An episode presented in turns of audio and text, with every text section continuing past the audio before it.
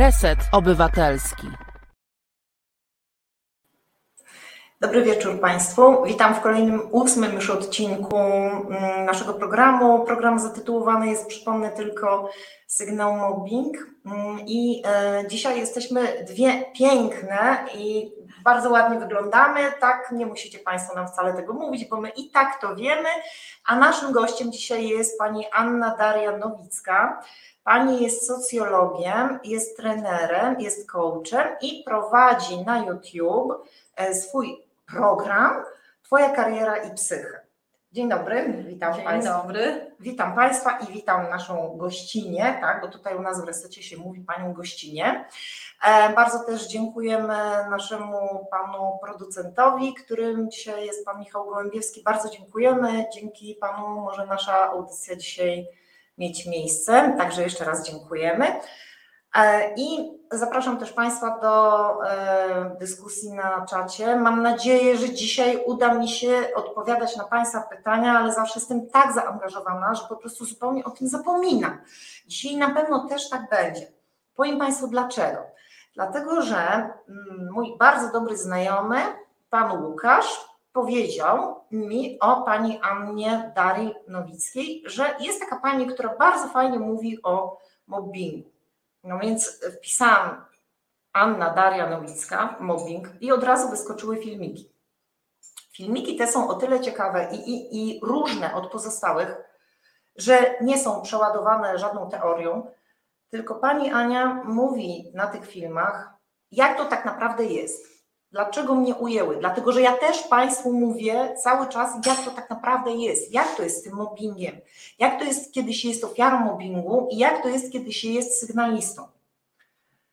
Na jednym z tych filmów usłyszałam metaforę zakładnika. I to mnie ujęło, ponieważ nigdy nie słyszałam, żeby ktokolwiek, kto wypowiada się na temat mobbingu, porównał sytuację ofiary mobbingu do sytuacji zakładnika. To mnie zadziwiło. Uważam, że jest to bardzo oryginalna teoria, bardzo oryginalna metafora. Nigdy wcześniej takiej e, nie spotkałam i nigdy wcześniej też nie spotkałam takiej osoby jak pani Ania. Także bardzo się cieszę i e, już e, spieszę powiedzieć, że pani Ania prowadzi swój kanał na YouTube i ma i prowadzi też tam zamieszcza filmy, które y, są zatytułowane, cała seria jest zatytułowana Twoja kariera i psychę. I a dzisiaj będziemy mówić właśnie o mobbingu, a myślę też, że pojawi się dużo też nowych rzeczy, oprócz tych, które są też na e, tych filmach. Także polecam e, Państwu te filmy mm, Pani Ani, które są na tym kanale i e, zachęcam do tego, żeby też zadawać pytania. No to co? To zaczynamy.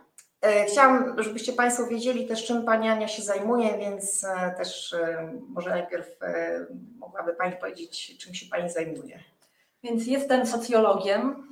Od ponad 18 lat zajmuję się między innymi prowadzeniem szkoleń z umiejętności psychospołecznych, a także doradztwem zawodowym, coachingiem kariery, coachingiem kryzysowym, i w ogóle obszarami wspierania ludzi i firm w różnego typu rozwiązywaniu problemów.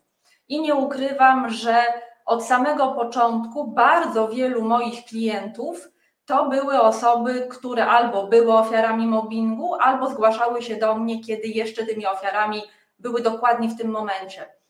Czyli po prostu chciały odejść z firmy, gdzie były mobbowane, i z jednej strony potrzebowały takiego doradztwa zawodowego, pracy nad CV, przygotowania do rozmów kwalifikacyjnych, ale jednocześnie potrzebowały silnego wsparcia psychologicznego, pomocy w przywróceniu sobie poczucia własnej wartości, poczucia kompetencji, no bo mobbing w to uderza. Czyli miałam tą pracę za każdym razem dwutorową. Z jednej strony takie doradztwo zawodowe czy coaching kariery, a z drugiej praca bardziej nad psychiką, i nad poczuciem sprawstwa i własnej wartości.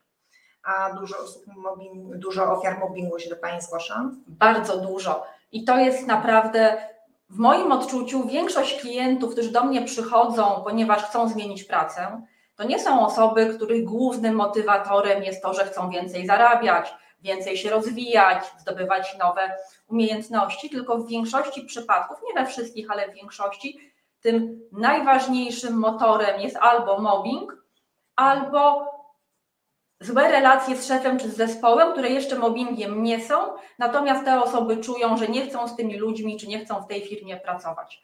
Zresztą jest takie mądre powiedzenie, że przychodzi się do firmy, a odchodzi się od szefa.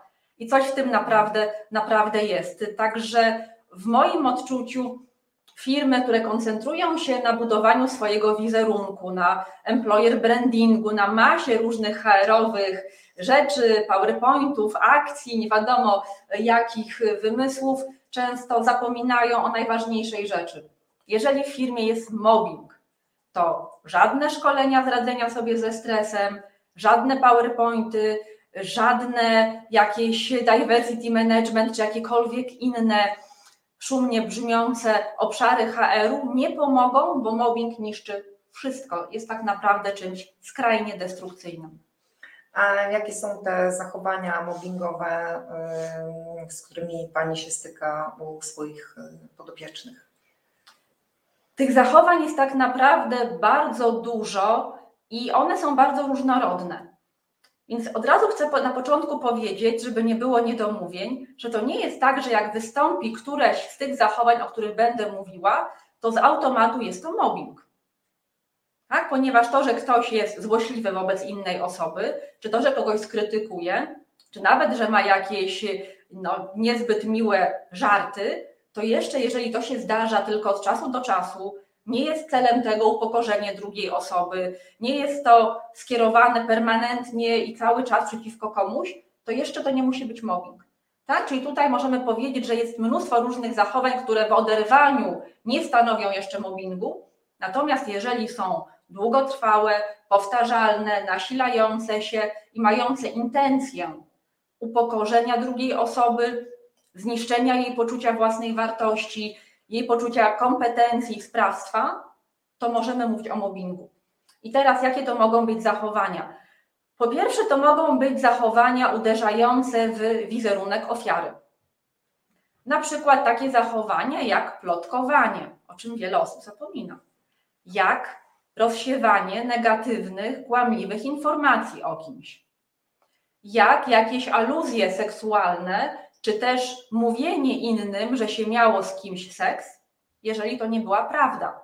Tutaj od razu dodam, że to najczęściej uderza w kobiety, kiedy na przykład szef czy jacyś mężczyźni w dziale mówią o tym, że z tą kobietą uprawiali seks, nie jest to prawda, ale trudno udowadniać, że nie jest się wielbłądem i trudno takiej kobiecie się bronić, bo im bardziej ona zaprzecza, tym niestety część pracowników może uważać, że to jest prawda czyli wszelkiego typu rzeczy niszczące czyjś wizerunek, ośmieszające tą osobę, przedrzeźniające, parodiujące jej sposób chodzenia. Nie mówię tutaj o takich żartach, jakie są, wiadomo, przyjęte między ludźmi, tylko o zmasowanym, długotrwałym całokształcie działań, które służą zniszczeniu reputacji ofiary w pracy. Kolejne działania to będą działania uderzające w pozycję zawodową tej osoby. Na przykład jeżeli taka osoba jest cały czas krytykowana. Nieważne co zrobi, nieważne co powie, cokolwiek zrobi, zawsze jest źle. Dawanie tej osobie zadań, które wykraczają poza kompetencje tej ofiary. Po prostu wpuszczanie kogoś z premedytacją na pole minowe.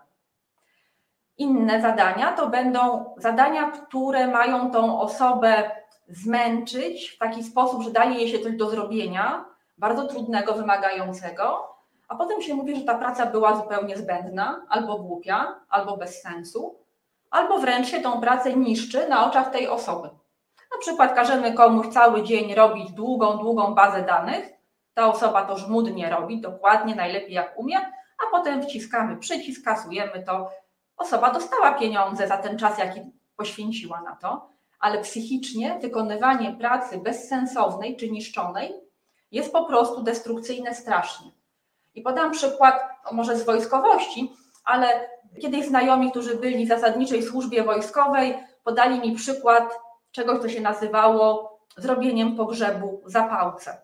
I chodziło o to, że taki, taki major czy, czy jakiś kapral, który chciał się znęcać nad młodszymi żołnierzami, kazał im przez wiele godzin kopać wielki dół. Wiadomo, że pęcherze na rękach, wysiłek, Mhm. mega żmudne, mega trudne, po czym brał zapałkę, rzucał ją do tego dołu i mówił, a teraz to zakopcie. Czyli totalnie praca poniżająca. Nie to, że kopanie rowów jest poniżające, bo nie jest, tylko to, że ten przełożony, tak, ten wojskowy, zmuszał ludzi do robienia pracy tylko po to, żeby tą pracę obśmiać i pracy beznadziejne. I dokładnie znam wiele podobnych sytuacji z firm czy z urzędów na podobnej zasadzie.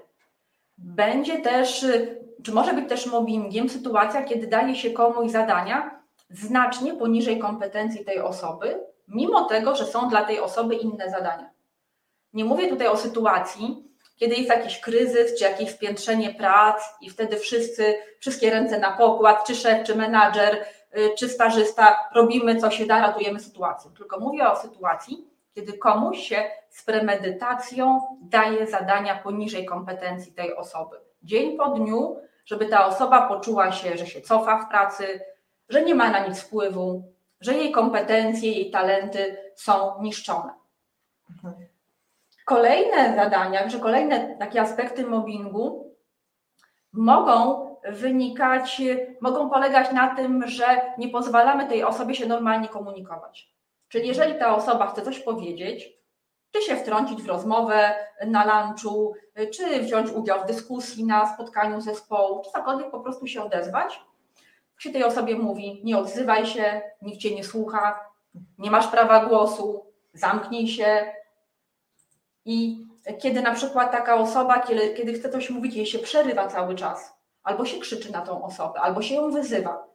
Czyli kiedy uniemożliwia się tej osobie normalną rozmowę, normalne przedstawienie swoich poglądów, czy swoich pomysłów, czy po prostu wzięcia udziału w rozmowie na partnerskich warunkach.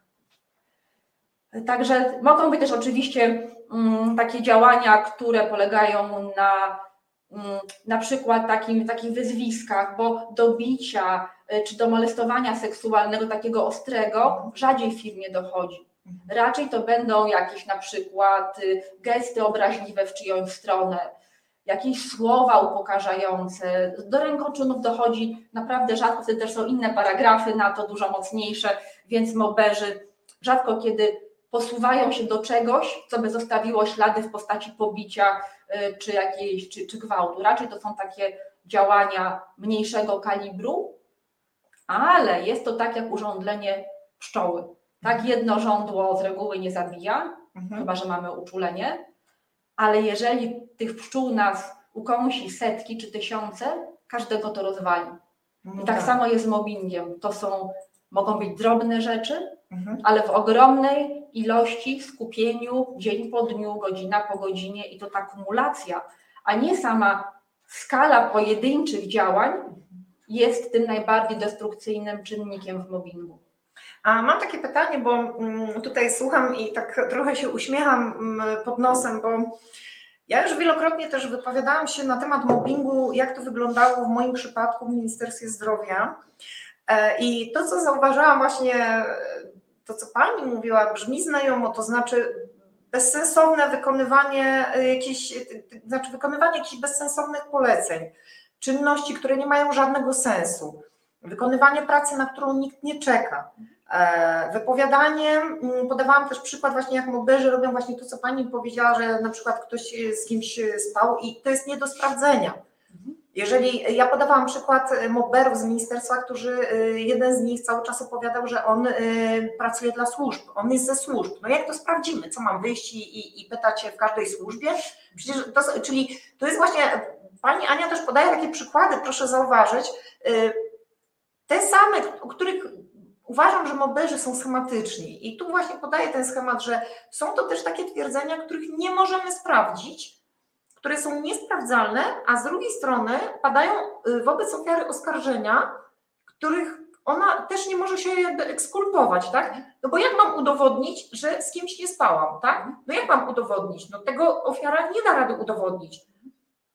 E, Chciałam zapytać właśnie przy okazji, bo nie jestem bardzo ciekawa, no bo słyszę, że pani Ania mówi cały czas, że firmy czy korporacje, a czy przychodzą do pani ofiary mobbingu z administracji publicznej?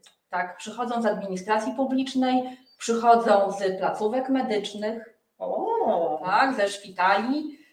no to ładnie. A czym ten mobbing się różni od tego mobbingu korporacyjnego? Ten właśnie taki, gdzie ma miejsce w zakładach pracy, gdzie są, y, które są finansowane ze środków publicznych. O może tak. Ja osobiście nie widzę jakiejś większej różnicy. Jedyna różnica będzie taka, że w przypadku firmy ewentualne odszkodowanie będzie płaciła firma, a w przypadku urzędu czy szpitala publicznego będziemy płacili my z naszych podatków. Aha. Tak, więc tutaj, a jeżeli chodzi o same metody, to raczej one mogą być związane ze specyfiką pracy. Bo na przykład, jeżeli, tak jak mamy w przypadku mm, zdobywania kwalifikacji przez lekarzy, tak, oni muszą w jakimś szpitalu odbyć wieloletnią specjalizację. Jeżeli komuś podpadną, oni nie bardzo mają gdzie uciec, tak? Ciężko jest się przenieść do innego szpitala na rezydenturę. Łatwiej odejść z firmy, czy nawet odejść z urzędu, niż odejść z uczelni, gdzie wiadomo, że jest Tak. y, bardzo silne powiązanie, tak, y, profesorowie, ich grono zaufane, czy na przykład w placówce medycznej, więc ta osoba, która jest ofiarą mobbingu na uczelni, jako pracownik naukowy, czy jako student, czy doktorant, czy w placówce medycznej, gdzie zdobywa specjalizację, ma dużo mniejsze pole ucieczki niż ofiara mobbingu w firmie, nieważne małej czy dużej, czy w urzędzie. I też y, w moim odczuciu te, mm, te rodzaje mobbingu będą na przykład zależne od kultury organizacyjnej, będą zależne od osobowości szefa, od tego, czy to będą bardziej głównie kobiety, czy na przykład bardziej mężczyźni. Tak, więcej, nazwijmy to, ostrych słów czy wulgaryzmów usłyszymy w grupie żołnierzy, tak, niż na przykład w grupie, załóżmy, w korporacji. Tak? Czyli, czyli tutaj nie powiedziałabym, że się, trochę, że się diametralnie różnią metody, tylko raczej takie niuanse. W jednych firmach może być więcej ośmieszania, w innych na przykład bezsensownej pracy. W jednej nie dawania komuś nigdy możliwości wzięcia urlopu, zwłaszcza w te najbardziej takie ważne terminy jak weekendy długie, czy na przykład lato, a w innej to będzie dawanie komuś dyżurów na przykład ciągle weekendowych. Także różne metody moberzy mają, też w zależności od tego, czy jest to przełożony, który mobuje podwładnego, wtedy ma bardzo szerokie spektrum możliwości, czy też, i też takich przypadków miałam wiele, kiedy to jakaś wredna, podła, czy wręcz psychopatyczna osoba na równorzędnym stanowisku mobbowała osobę, która nie była jej czy jego podwładnym. To jest troszkę, też ma inny repertuar, inne możliwości. Mhm. A powiedziała Pani, że to zależy od tego, czy to jest, czy mobberem jest kobieta, czy mężczyzna. E, To są jakieś różnice między mobberkami a mobberami? No myślę, że raczej kobieta rzadziej będzie używała takiego argumentu, że przespała się z jakimś pracownikiem, żeby, do, żeby go zdyskredytować. Natomiast y, mężczyzna już częściej może takiego argumentu użyć. Y, Te, też no, zwykle można powiedzieć, że kobiety używają mniej przemocy fizycznej, ale na przykład jedna z moich klientek z korporacji międzynarodowej opowiedziała mi o tym, jak to jej szefowa wytargała za ucho swoją podwładną. Czyli po pierwsze naruszyła psychicznie tak gra- granice, ale także cieleśnie. Po prostu dla mnie to był szok, tak, że kobieta jeszcze w wieku 50 plus szarpie za uszy 30-kilkuletnią swoją podwładną. Tak? Czyli tutaj mogą być oczywiście pewne różnice między kobietami a mężczyznami, ale moim zdaniem kryterium nie jest głównie płeć, tylko wartości tej osoby, to czy jest psychopatą, czy nie jest psychopatą, e, czy mm, czuje się mocna w grupie, bo bywa na przykład tak, że taki mober robi sobie taką koalicję i nawet te osoby, które były do ofiary mobbingu pozytywnie nastawione, przyciąga na swoją stronę w takiej zasadzie, że albo przyłączysz się do nas, albo będziesz kolejna do mobbingu. Mhm. Czyli to jest to, co mówiłam Państwu, wielokrotnie powtarzałam, czyli ta zasada albo jesteś z nami, albo przeciwko nam. Chciałam tylko przypomnieć właśnie i też Pani Ani powiedzieć, że właśnie mobberka e, z Ministerstwa Zdrowia, e, no właśnie była kobieta, która uderzyła kilkukrotnie w twarz e, pracownika. I ta sama osoba, ta sama mobberka również pukała w czoło pracownicę, pytając, czy tam jest mózg. Oczywiście wszystkie te jej występy odbywały się mm, na forum pracowników, no i oczywiście, no wiadomo, pracuje do dzisiaj, prawda, no bo w zasadzie czemu nie, czyli mm, dlatego pytałam też o, o, o to, jak wygląda mobbing w administracji, a, a, a w korporacjach, dlatego że jestem ciekawa, czy słyszała Pani, żeby e, e, mobberzy byli bardziej bezkarni na przykład e, w tych budżetowych jednostkach, czy są bardziej bezkarni w korporacjach? Jak to jest? Słyszała Pani, żeby byli ukarani mobberzy, żeby na przykład mówiąc, wyleciał z pracy? Mówiąc szczerze, nie znam takiego przypadku, kiedy Mober byłby ukarany w sposób adekwatny do tego, co zrobił. Z przykładów korporacyjnych znam taką sytuację, kiedy przyjęto nową szefową, która moim zdaniem miała ewidentny rys psychopatyczny. Ona przez pół roku niszczyła zespół do tego stopnia, że pozbywała się pracowników, doprowadziła do zwolnienia jednego z najbardziej lubianych pracowników w zespole, mega kompetentnego, doprowadziła do zwolnienia kolejnej osoby, inne osoby zaczęły odchodzić, ale ta osoba się świetnie lansowała, przecież przeszła kilka, to było stanowisko kierownicze, przeszła kilka wysublimowanych etapów w rozmowach kwalifikacyjnych, osoba, która nie powinna nigdy mieć prawa jakiegokolwiek nadzoru nad ludźmi. I dopiero kiedy się okazało, że kolejne osoby są gotowe rzucić wypowiedzeniami, nawet nie mając innej pracy, to została zwolniona, ale nie dyscyplinarnie, A. tylko za porozumieniem stron. Mhm. I co więcej, szybciutko znalazła sobie kolejny wysoki stołek w korporacji. Więc owszem, no tyle była ukarana, że dostała wypowiedzenie po pół roku, ale te osoby, które odeszły, już do tej firmy nie wróciły, wiadomo. Atmosfera w zespole zepsuta, motywacja na poziomie naprawdę podłogi, a przecież był dział HR-u, Mhm. Było to zgłaszane różnymi sposobami, natomiast ta osoba się tak wspaniale lansowała, bo być może miała takie układy, że pół roku niszczyła zespół. I jeszcze była jedna tutaj ważna rzecz. To był zespół, w którym ludzie mieli taki rodzaj kwalifikacji, że bez problemu szybko znajdą pracę, a bardzo ciężko ich będzie zastąpić. Moim zdaniem to było kryterium, dlaczego tą moberkę w końcu zwolniono. Bo znam niestety masę sytuacji, kiedy moberzy są trzymani w firmach latami, co gorsza, tak. awansują, zresztą Pani też to mówiła, tak, dostają znamy. kolejne stołki, a nawet jeżeli jakimś cudem się ich uda usunąć z firmy, to szybciuteńko lądują na kolejnym dobrym stołku.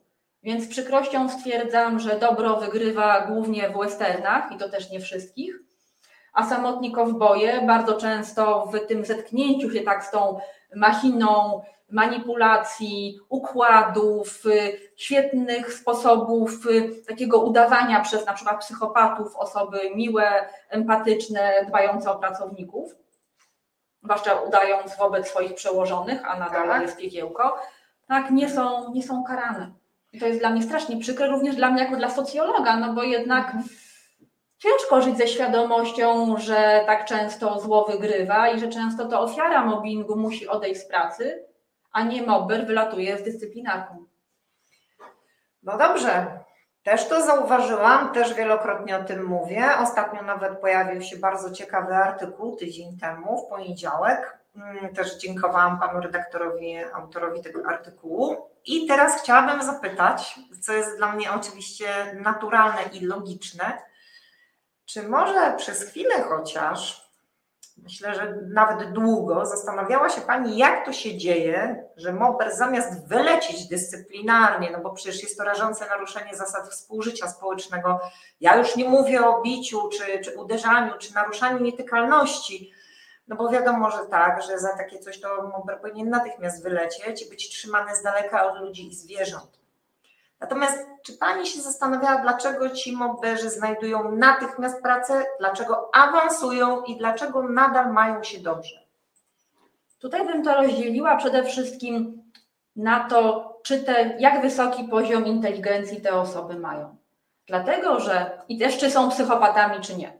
Bo od razu chcę wyraźnie powiedzieć, nie każdy mober jest również psychopatą. To nie jest to samo. I druga rzecz, nie jest tak, że psychopaci są mało inteligentni. To jest tak, jak w każdej grupie. Mamy rozkład normalny, tak krzywą Gaussa, czyli mamy w każdej grupie mniej więcej po 15% osób wybitnie, na przykład inteligentnych i mało inteligentnych, 60-70% jest pośrodku. Tak? Czyli jeżeli ktoś trafia na Mobera, który jest psychopatą inteligentnym, to ma przechlapane na maksa. Bo taki psychopata potrafi mm, budować wielostopniowe intrygi, uwikłać mnóstwo różnych osób, rozgrywać to strategicznie, niczym długą partię szachów na wielu szachownicach. Potrafi budować swój wizerunek dokładnie taki, jaki jest oczekiwany na rekrutacji na przykład.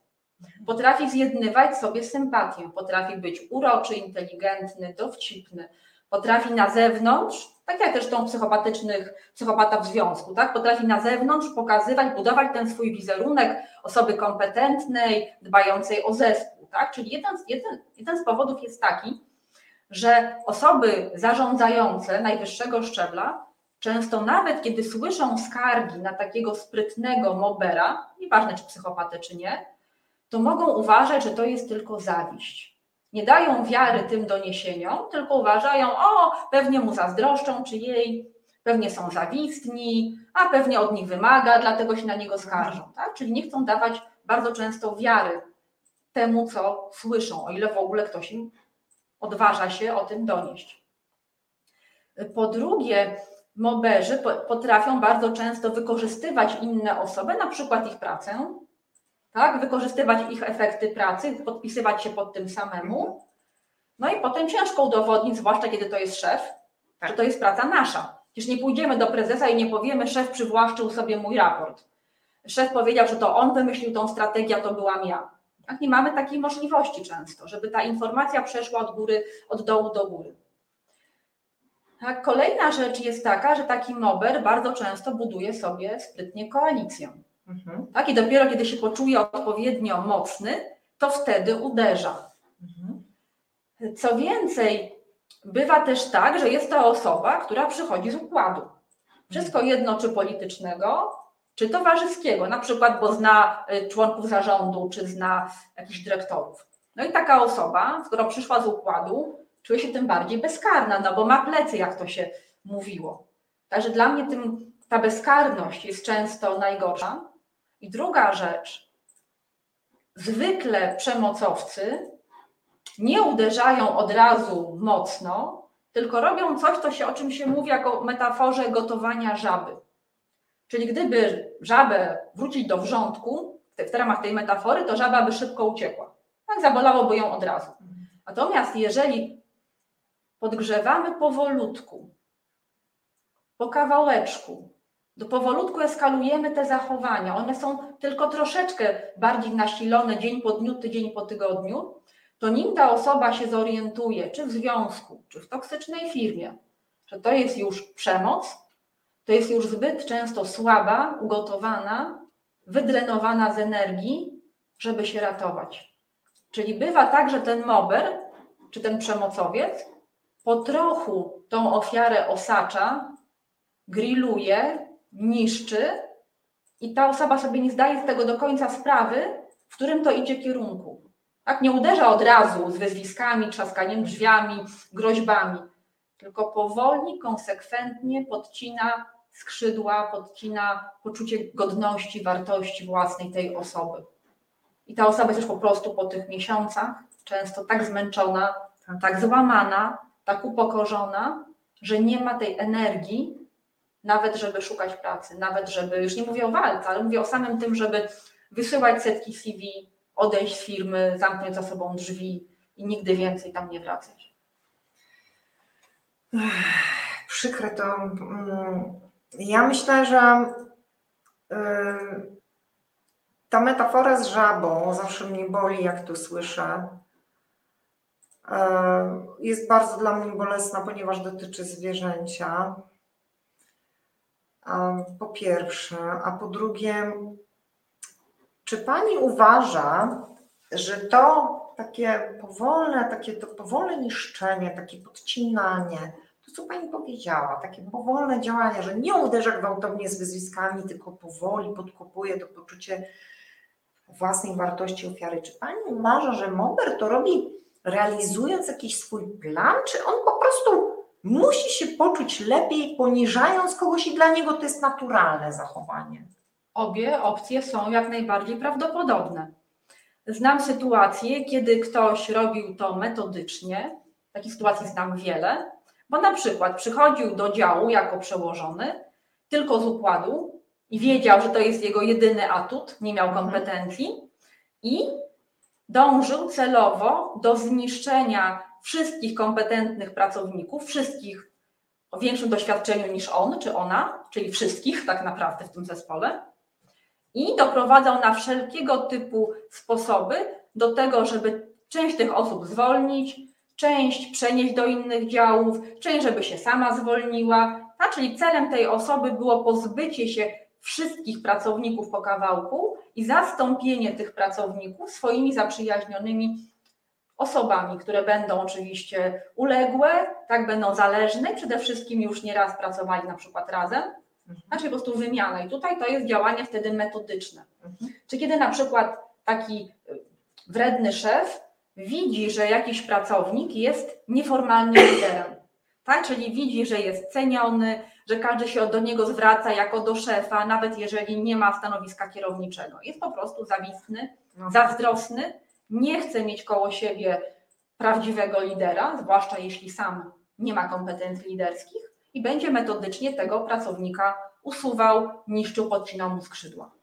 Jeszcze inna sytuacja będzie, no co Pani też mówiła wielokrotnie o sygnalistach, czyli kiedy ktoś nie był ofiarą mobbingu, wszystko było ok, ale w momencie, kiedy złożył, czy kiedy zawiadomił o tym, że jest jakieś naruszenie, jakaś defraudacja, jakieś zachowania niezgodne z prawem, czy też w relacjach międzyludzkich, czy po prostu działanie na szkodę firmy, to dopiero wtedy staje się ofiarą mobbingu. Tak? Czyli za to, że zgłosił jakieś nieuczciwe y, czy złe zachowania. Tak? I wtedy oczywiście celem będzie ukaranie tej osoby, to po pierwsze. Po drugie, pokazanie wszystkim innym, jeżeli powiecie, że coś robię źle, to was zniszczę, tak jak zniszczyłem jego. Tak jest. Czyli też tutaj mamy niszczenie celowe, takie na zimno, tak? Ale zdarzają się też moberzy, którzy po prostu lubią niszczyć inne osoby. Nie robią tego w celach awansu, pozbycia się konkurencji, po prostu lubią gnębić innych. Lubią się wyżywać na innych, lubią się dowartościowywać niszczeniem innych, lubią sobie poprawiać nastrój, kiedy ktoś o, y, przez nich płacze. I też miałam nieprzyjemność poznać takie psychopatyczne osoby. Ale zgłosiły się do Pani, czy Pani pracowała z takimi? Czasami się takie osoby do mnie zgłaszały i mi o tym opowiadały, ale też widziałam takich moberów w akcji. Ojej. Naprawdę lubili patrzeć, jak ludzie przez nich płaczą, jak się denerwują, jak się trzęsą ze zdenerwowania. Mhm. I podam taki przykład, kiedy jeden z takich moberów na spotkaniach, gdzie były zaproszone, zawsze byli kierownicy różnych działów, on był najwyższy rangą, wybierał sobie jakąś ofiarę na takim spotkaniu i szczególnie jej dokuczał. I to było rotacyjne.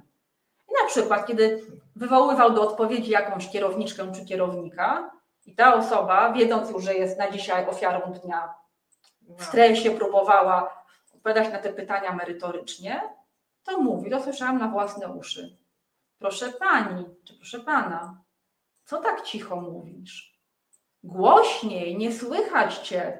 No nie masz kompetencji kierowniczych, skoro tak cicho mówisz. A przecież było wiadomo, że ta osoba mówiła cicho, bo z tego stresu, No z tego no, dokuczania jej po prostu aż się mięśnie gardła zaciskały. tak. Ojej.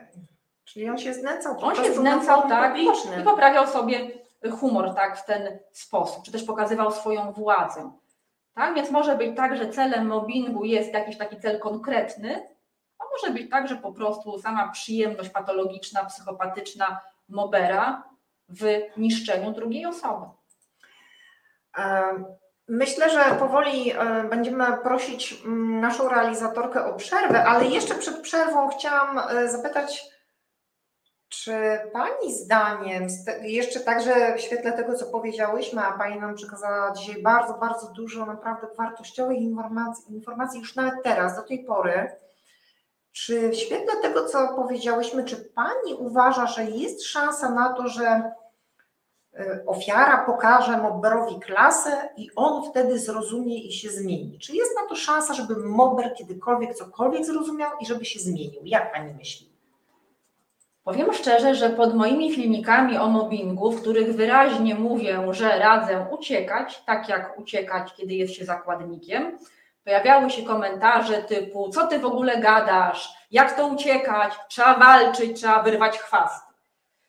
I oczywiście, jeżeli ktoś chce się bawić w szeryfa, który sam staje naprzeciwko zła, pełen szacun, natomiast ja bym nie rekomendowała moim klientom takiego rozwiązania.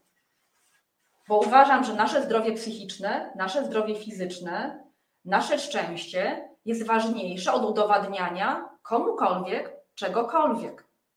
Nie traktowałabym mobbingu jako jakiejś gry, w której muszę rywalizować czy muszę wygrać, ani jako takiego udowadniania, że ja się nie dam.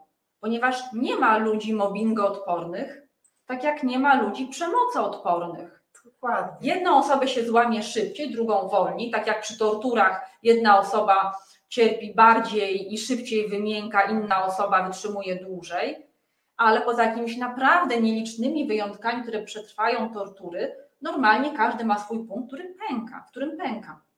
Więc dla mnie takie mówienie pokażę komuś jest po prostu marnowaniem własnej energii, własnego, własnego życia, własnego zdrowia. A już e, argumenty czy komentarze typu, że jak się porozmawia z mobberem, że robi źle i krzywdzi, to on się zmieni, to już brzmią dla mnie po prostu, delikatnie mówiąc, bardzo nierealistycznie. Zwłaszcza jeżeli mobber jest psychopatą. Bo wiadomo, że psychopata ma gdzieś czyjeś uczucia, emocje i jego to zupełnie nie rusza. Także jeżeli są takie sytuacje, że ktoś jest niemiły, czy ma ciężkie żarty, czy jest zaczepliwy, czy jest jakiś przykry, ale nie miał takiej intencji, nie było jego celem ranienie kogoś, to wtedy tak, zgodzę się z tym, że powiedzenie asertywnie takiej osobie, słuchaj, kiedy mówisz do mnie w ten sposób, to ja czuję się przez ciebie nieszanowana, ja czuję się przez ciebie ośmieszana, ja czuję się przez ciebie niesprawiedliwie krytykowana, że to może zadziałać. Także jeżeli uświadomimy osobie, która nie ma złych intencji, że nas rani, że jej dowcipy nas nie śmieszą, że poklepywanie po ramieniu jest dla nas naruszeniem naszych granic, to wtedy tak uwierzę, że taka osoba stwierdzi, no faktycznie nie miałam takiej intencji. Nie pomyślałam, też znałam takie sytuacje z miejsc, gdzie pracowałam. Gdzie po prostu pewne osoby myślały, że są dowcipne, szarmanckie, że to jest takie zabawne, zwłaszcza panowie, zwłaszcza 50 plus się tak zdarzało, na ich żarty czy ich jakieś gesty były dla nas, delikatnie mówiąc, nie na miejscu. Czy też zdarzało się, że ktoś opowiadał bardzo no, ciężkie dowcipy i niekoniecznie się inni z tego śmiali, ale wtedy te osoby nie miały intencji innych ranić. Wtedy faktycznie asertywne postawienie granic, powiedzenie komuś o naszych uczuciach, pokazanie, jak to wygląda, może pomóc. Ale jeżeli intencją jest to, że ktoś nas chce zniszczyć i upokorzyć, mówienie komuś, słuchaj, to mnie rani, to mnie poniża, to mnie krzywdzi, to według mnie osobiście tej osobie to da tylko wodę na młyn. Tak jakbyśmy podali złodziejowi pin do naszej karty. Tak? Także dla mnie te opowieści, tak pokaż, tak, pokaż Moberowi, porozmawiaj z nim, on się zmieni. Uważam, że się nie zmieni. Co więcej, skandaliczne było dla mnie, kiedy słyszałam od klientów, zwłaszcza z korporacji, to zwłaszcza międzynarodowych, i to nie tylko ludzi pracujących w Polsce, ale też za granicą, że jak próbowali zgłaszać do HR biznes partnerów czy do innych osób z działu personalnego ewidentnie mobbingujące zachowania, to słyszeli porady w stylu: No, umów się z tą osobą, idź z nią czy z nim na kawę, pogadajcie, zaprzyjaźnijcie się. Po prostu mnie osobiście krew zalewa, kiedy słyszę, że osoba z działu personalnego, która zna kodeks pracy, wie, że pracodawca ma obowiązek przeciwdziałać mobbingowi, daje komuś rady typu umów się z mobberem na ciastko. Niech się mówi. Niech się Nie sama widzę mówi. przeszkód.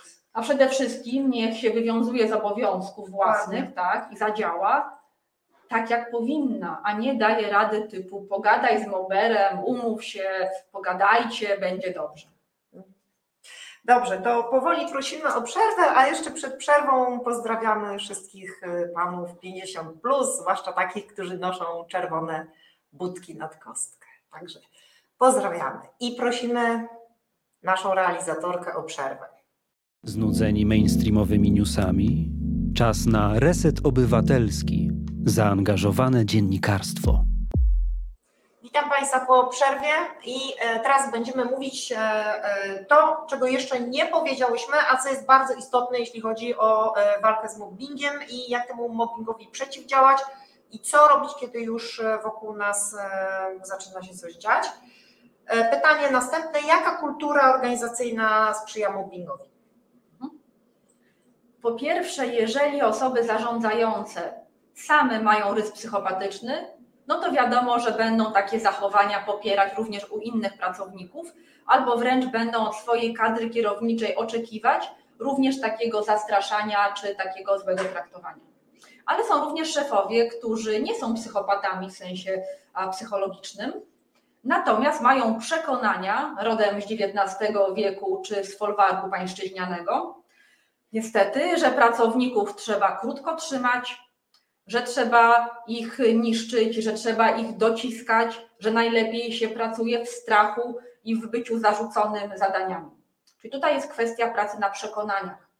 Mimo tego, że w każdym podręczniku zarządzania, na każdych studiach zarządzania, na każdych szkoleniach, które prowadzę z, dla menadżerów, tłumaczę, dlaczego złe traktowanie pracowników się po prostu nie opłaca, tłumaczę, dlaczego patologiczna kultura organizacyjna wcale nie służy firmie, to i tak w bardzo wielu organizacjach e, taki zamordystyczny czy folwaczny styl zarządzania niestety jest. I on po prostu kaskadowo tak schodzi z góry na dół.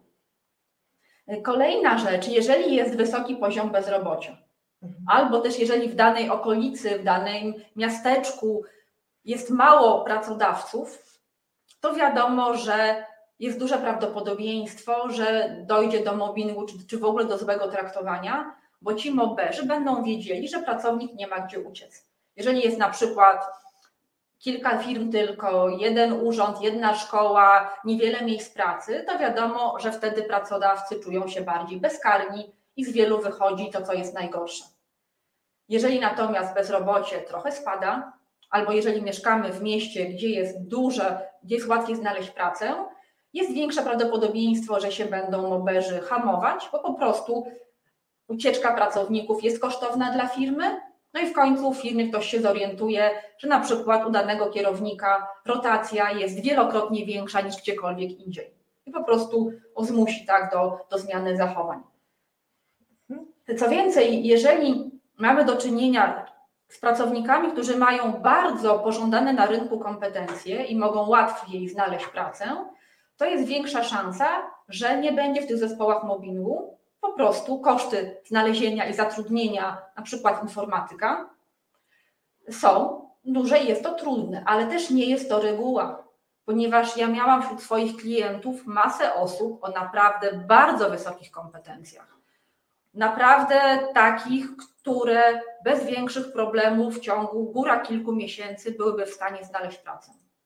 Ale tkwiły w mobbingu latami czy miesiącami długimi uwierzyły w to, że się do niczego nie nadają, miały zniszczone poczucie własnej wartości, były wydrenowane z energii i po prostu zamiast uciekać, zamiast szukać pracy, chociaż było to jak najbardziej realne, tkwiły zbyt długo. I im dłużej ktoś tkwi w mobbingu, tym trudniej mu z tego wyjść. To jest tak jak stopieniem się, tak? Im głębiej jesteśmy pod wodą, tym trzeba większej siły, żeby wypłynąć. I to jest to, z czego sobie ofiary mobbingu nie zdają sprawy. Wracając do tej metafory żaby, tak, że z każdym kolejnym miesiącem w toksycznej pracy będzie im jeszcze ciężej przyjść do psychologa, czy coacha, czy doradcy zawodowego, że będzie im trudniej się zmobilizować do wysyłania CV, czy do podniesienia kompetencji, na przykład jakiegoś kursu, czy jakichś studiów podyplomowych. Tak? Czyli każdy kolejny miesiąc z mobbingiem realnie zmniejsza naszą umiejętność i naszą siłę, żeby z tego uciec. I to jest przerażający problem. Naprawdę często nawet osoby o wysokich kompetencjach, jeżeli nie odeszły od razu, to potem trzeba je było, tak musiałam je wyciągać tak naprawdę najpierw psychicznie, zanim mogłam z nimi pracować nad CV y, czy nad przygotowaniem do rozmowy kwalifikacyjnej. Jak dochodzi do takiej sytuacji, że ktoś zostaje już tak pogrążony, że już e, praktycznie nie, nie ma możliwości, nie widzi szansy, nie ma siły, mm, nie widzi e, jakby przed sobą nic i nie wychodzi z tego. Jak to się dzieje, że czasami, tak, e, czasami słyszę takie porady, że no, trzeba postawić od razu granicę, ale stawiam granicę i mówię, proszę na mnie nie krzyczeć, na co słyszę odpowiedź, krzyczeć to ja dopiero mogę zacząć. I tu się zaczyna faktycznie właśnie już ta te takie prymitywne zachowania. I co w takim razie robić? Czy reagować, tak jak Pani powiedziała, e, czy stawiać te granice, czy próbować zgłaszać gdzieś do komisji antymobbingowej, czy do działu HR, czy po prostu to rzucić, trzasnąć drzwiami i szukać innej pracy? Jak Pani myśli? Ja osobiście uważam, że jeżeli ktoś ma realną możliwość szybkiego odejścia, to nie powinien marnować czasu. Po prostu nie rzuca się pereł przed wieprze. Jeżeli firma toleruje mobbing, to uważam, że nie zasługuje na dobrych, rzetelnych, inteligentnych, zaangażowanych pracowników. Po prostu. Natomiast tak im z nami jest gorzej psychicznie, tym bardziej potrzebujemy znaleźć pomoc. To może być pomoc przyjaciół, pomoc terapeuty, pomoc coacha, pomoc księdza, pomoc jakichkolwiek osób, które będą nam przypominały, że jesteśmy wartościowymi ludźmi, że nikt nie ma prawa nas poniżać, że mamy różne talenty, różne zasoby i przede wszystkim, żeby nam przypominali o tym, że nie jesteśmy tym zakładnikiem w sensie dosłownym, że my uwierzyliśmy w to, że jesteśmy zamknięci, także jesteśmy osaczeni i nie mamy żadnego pola manewru, tak jak przy prawdziwym porwaniu. Tak? I ta, ta ofiara mobbingu, troszkę tak jak w depresji, może mieć zawężone pole widzenia. Tak? Może naprawdę nie widzieć tego, że ma inne opcje, nawet tak oczywiste jak rzucenie pracy. Oczywiście znajdując inną, tak, bo nikogo nie namawiam do spontanicznego rzucania pracy, zwłaszcza kiedy nie ma poduszki finansowej. Więc ja z klientami pracuję nad tym, żeby podejść do zwolnienia się z pracy metodycznie, żeby się do tego przygotować, żeby szukać pracy aktywnie, żeby odpowiednio wypadać na rozmowach kwalifikacyjnych. No chyba, że jest tak źle, że ta osoba każdy kolejny dzień w pracy może prze, przepłacić depresją czy samobójstwem, wtedy oczywiście iść na zwolnienie lekarskie, porozmawiać z psychiatrą, powiedzieć jak, jak się czujemy. Zresztą z reguły w takim skrajnym mobbingu mamy tyle chorób psychosomatycznych, mamy zaburzenia często lękowe, Miałam wielu klientów, którzy się leczyli z depresji właśnie przez mobbing. Więc tutaj, jeżeli naprawdę jest tak źle, że ta praca wiąże się z ogromnym cierpieniem, poszłabym na konsultację lekarską, porozmawiała, dowiedziała się, jakie mam możliwości i pod kątem prawnym, i pod kątem zdrowotnym, ale także skorzystałabym jak najszybciej z pomocy przy szukaniu pracy. Czy pomocy znajomych, czy doradcy zawodowego, kogokolwiek, tak, to nam pomoże jak najszybciej wyrwać się i znaleźć sobie siłę do szukania pracy, do wysyłania CV, do chodzenia na rozmowy. To wymaga energii, to wymaga wiary w siebie i to wymaga przede wszystkim uwierzenia w to, że ja mam coś, co mogę zaoferować pracodawcy. Wiary w to, że mobbing nie jest normą, że nie jest tak, że wszędzie jest mobbing, że wszędzie będzie źle. Wielu moich klientów potwornie bało się zmiany. I to jest normalne. To jest normalne, że tak. się boimy zmiany. Że może być gorzej.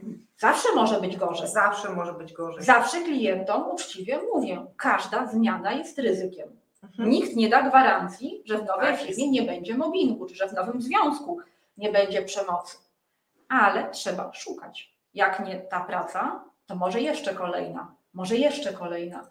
Nie można się pogodzić z tym, że mamy dawać się poniżać i terroryzować, bo gdzieś indziej też może tak być. Może, a może będzie fajnie.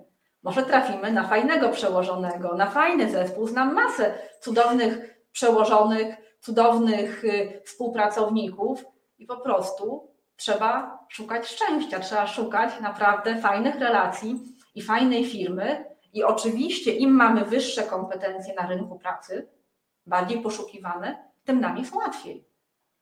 No, czyli często z moimi klientami przygotowuję ścieżkę, co oni mogą zrobić, żeby realnie podwyższyć swoje, swoją siłę przetargową na rynku pracy, tak żeby im po prostu było łatwiej odejść. I tym się Pani zajmuje właśnie zawodowo na co dzień, tak? To jest mój główny, nie jedyny, ale jeden z głównych aspektów mojej pracy z klientami. A skąd ta metafora zakładnika w takim razie, skoro tak Pani optymistycznie mówi, że są te zespoły, że są dobrzy przełożeni, to skąd ta metafora, bo ona tak pozostaje w takiej, no, no, takiej sprzeczności trochę, tak jakby, jeśli chodzi o ten ładunek emocjonalny, tu bardzo negatywny, metafora zakładnika, a tu pozytywny, trzeba zmieniać, trzeba jednak y, dbać, zadbać o swoje życie, tak, i, i, i nie poddawać się temu. To, to jak to teraz, skąd ta metafora zakładnika? Metafora zakładnika wzięła mi się stąd, że kiedy rozmawiałam z ofiarami mobbingu, one bardzo często mówiły takie komunikaty pokazujące ich totalną bezradność, bezbronność i wpadanie w taką apatię. Taki stan jak w depresji, że nic się nie da zrobić, nie mogę zareagować, nie ma sensu, żebym szukał pracy, bo i takiej nie znajdę. Wszystkie prace są tylko po znajomości. Czyli te osoby, chociaż realnie miały możliwość ucieczki, to wchodziły tak jakby podświadomie w rolę tego zakładnika, który jest całkowicie zależny od swojego mobera, tak zwłaszcza jeżeli to jest szef, i nie ma możliwości ucieczki. To jest jedna rzecz. A druga rzecz, ponieważ no, nikt rozsądny nie powie ofierze porwania, porozmawiaj z porywaczem. Idź na kawę. Idź na kawę. Tak, tak, Tak, więc też właśnie chciałam tą metaforą pokazać, żeby ludzie przestawali dawać w moim odczuciu idiotyczne rady, tak typu porozmawiaj, bądź asertywny, postaw granice, bo nikt by takich rad nie dawał, tak, ofierze porwania. Oczywiście, porywaczowi, no tak, to jest prawda. Tak? Po drugie, przy porywaczu wiadomo, kto jest dobry, kto jest zły. Tak. Ofierze porwania jest łatwiej często uwierzyć w to, że ona nie, jest temu winna, ewentualnie, że no to ją po prostu spotkało, tak, no ale to nie jest tak, że ona sobie na to zasłużyła. Natomiast y, w mobbingu bywa na przykład tak, że taka ofiara może oczywiście uważać, że jest niewinna i że to jej się przytrafiło niezasłużenie, ale bywa tak, że uważa, że sobie na to zasłużyła i to jest wtedy najgorsze. Tak, poczucie winy. Poczucie winy, a przecież mobbing bardzo często właśnie próbuje wywołać w ofierze poczucie winy, że to jest moja wina, że mnie szef źle traktuje, poczucie niekompetencji, poczucie bezwartościowości. Tak, i, tą meta- i kolejny powód, chciałam też tą metaforą, meta- metaforą ludziom pokazać, że powinni uciekać, że nie powinni się bawić w pokazywanie, jestem twarda, tak, dam radę, wytrwam, tak, tylko że powinni przy pierwszej okazji, kiedy mogą realnie odejść, powinni uciekać, zadbać o siebie, a nie traktować mobbing czy toksyczny związek na zasadzie udowodnię, albo pokażę, że dobro zwycięża, albo doprowadzę tak do wyroku. Jest tak, jak pani to świetnie wie, nawet jak się ma twarde dowody przemocy czy mobbingu, to droga do wygranej w sądzie jest bardzo długa. Tak jest. Często się to nie udaje. Tak. Często są te pozwy, tak, ko- kontrpozwy przeciwko Tak. osobie, tak, która tak. zgłasza mobbing. Tak. Tak. więc chciałam tak ludźmi wstrząsnąć, żeby nie szukali jakiejś racjonalizacji, może mobbing się skończy, może się będę bardziej starać, tylko po prostu uciekali, jak tylko to będzie dla nich możliwe i bezpieczne. Nikogo nie namawiam do działań nieprzemyślanych, czy takich działań, które spowodują, że wylądują bez pracy, bez żadnego zabezpieczenia się. Tak? Czyli uciec, ale nie wtedy, kiedy będziemy złapani, kiedy porywacz widzi, że uciekamy, Tak, tylko metodycznie, tak, w miarę możliwości się przygotować, zadbać o swoje zdrowie. Zresztą też porwanym się mówi tak, jeżeli są jakieś specjalni negocjatorzy, tak, jeżeli Mhm. są szkolenia, zadbaj o siebie, przyjmuj jedzenie, przyjmuj picie, staraj się być w jak najlepszej kondycji psychofizycznej podczas tego porwania, Mhm. żebyś po pierwsze to przetrwał, Tak? po drugie, żeby kiedy się pojawi szansa na ucieczkę, żebyś uciekł. I też mówię moim klientom, zadbaj o siebie, zadbaj o sen, zadbaj o przyjaciół, o wsparcie, zadbaj o zdrowie, utrzymuj siebie w jak najlepszej kondycji psychofizycznej, żebyś i lepiej to przetrwał i żeby ci było łatwiej odejść. Strzępek nerwów na rozmowie kwalifikacyjnej po prostu źle wypadnie i tutaj nie oszukujmy się, Tak to jest. widać. Tak jest. No to ostatnie pytanie, bo już nam się czas kończy. No wiadomo, moje ulubione. Czy w takim razie zgłaszać nieprawidłowości? To jest pytanie moim zdaniem z cyklu bardziej przekonań i bardziej takich naszych własnych wartości niż z dziedziny prawa czy z dziedziny socjologii. Dlatego, że dla części osób prawda, uczciwość czy zgłaszanie nieprawidłowości jest tak silnym imperatywem moralnym, że zgłoszą to, nawet jeżeli będzie to sprawa dla nich z góry przegrana. Nawet jeżeli będą wiedzieli, że nikt im- nie uwierzy, nie dostaną pomocy.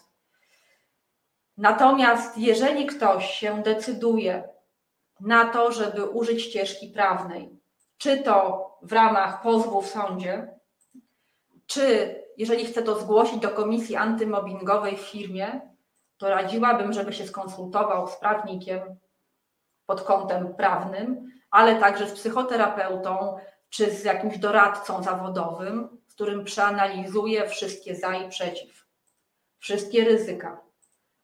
Przeanalizuje również psychologiczne aspekty. Bo ludzie sobie często nie zdają sprawy, ile czasu, wysiłku i nerwów, jakie straty w rodzinie, Tak w związku, w zdrowiu ten proces dochodzenia do prawdy zajmie, o ile w ogóle dobro wygra. A ja zawsze podkreślam, niestety, dobro nie zawsze wygrywa. Tak jest. Także radziłabym się dobrze zastanowić, dowiedzieć się, czy w ogóle możemy liczyć realnie na ochronę w firmie. Tak Znam jest. wiele sytuacji od klientów, kiedy najpierw działy personalne mówiły tak, tak, zgłoś to na piśmie, jak Tak jest. będziemy to mieli zgłoszone, to uruchomimy całą procedurę, numer taki i taki, nie bój się, jesteśmy z Tobą. A potem się nagle okazywało, że to wsparcie znika i że taka osoba zostaje sama. Tak jest. I dokładnie tak samo jest, kiedy nasi znajomi czy współpracownicy poklepują nas po ramieniu i mówią: Masz rację, Tak. Idź na noże, jesteśmy z tobą, tak, będziemy zeznawać, pomożemy. I tak jak pani sama mówiła, często te osoby też się boją, rezygnują, nie chcą zeznawać w sądzie albo przed komisją antymobbingową Tak jest. boją się utraty pracy, boją się, że będą ofiarą. Więc pamiętajcie, że to wsparcie deklarowane ze strony innych niekoniecznie przełoży się na wsparcie realne i na faktycznie pomoc Wam w tym, żeby to udowodnić. Więc konsultacje z prawnikiem, jeszcze z jakąś inną osobą, która bardziej na chłodno pomoże Wam zobaczyć wszystkie za i przeciw. I naprawdę nie bawcie się w szeryfów, zastanówcie się, czy chcecie poświęcić czas i energię i czy to jest naprawdę Wasz cel. Dla części osób będzie to ich cel, powiedzą tak, ja nie zniosę, kiedy nie zareaguję na to, kiedy tego Mhm. nie zgłoszę. Część ludzi Tak. powie, dobra, to nie moja gra, poszukam sobie szczęścia gdzie indziej. Tak, super. Czyli tak, osoby, które chciałyby rozpocząć na nowo i nową ścieżkę kariery, mogą się zgłaszać do Pani Ani, tak? Jak najbardziej. Jak najbardziej. I ja zachęcam i bardzo się cieszę, że e, naszym gościem, i bardzo Pani też dziękuję, bo bardzo się cieszę, że naszym gościem jest osoba, która mówi szczerze i mówi jasno, jak to tak naprawdę jest, bo proszę pamiętać, że często mobbing ma miejsce na tle nieprawidłowości. To, co Pani Ania powiedziała, przecież cały czas to w naszych programach powtarzamy.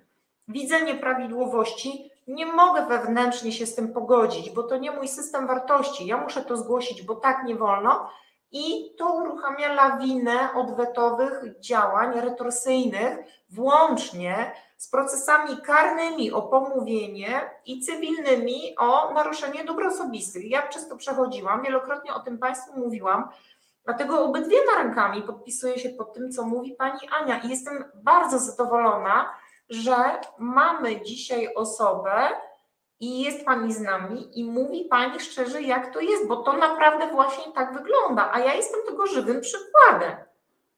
Zatem No jeszcze bym chciała Tak? powiedzieć jedną rzecz, taki mój osobisty apel do rekruterów, do osób, które prowadzą procesy rekrutacyjne.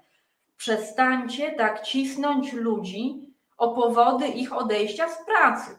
Przecież jeżeli znacie statystyki, to wiecie, że bardzo często głównym powodem odejść z pracy jest właśnie mobbing. Jednocześnie, jeżeli kandydat powie wprost, że jest ofiarą mobbingu i dlatego odchodzi, to bardzo często to wy tego pracownika, tego kandydata odrzucacie, bo wychodzicie z założenia, że źle mówi o pracodawcy.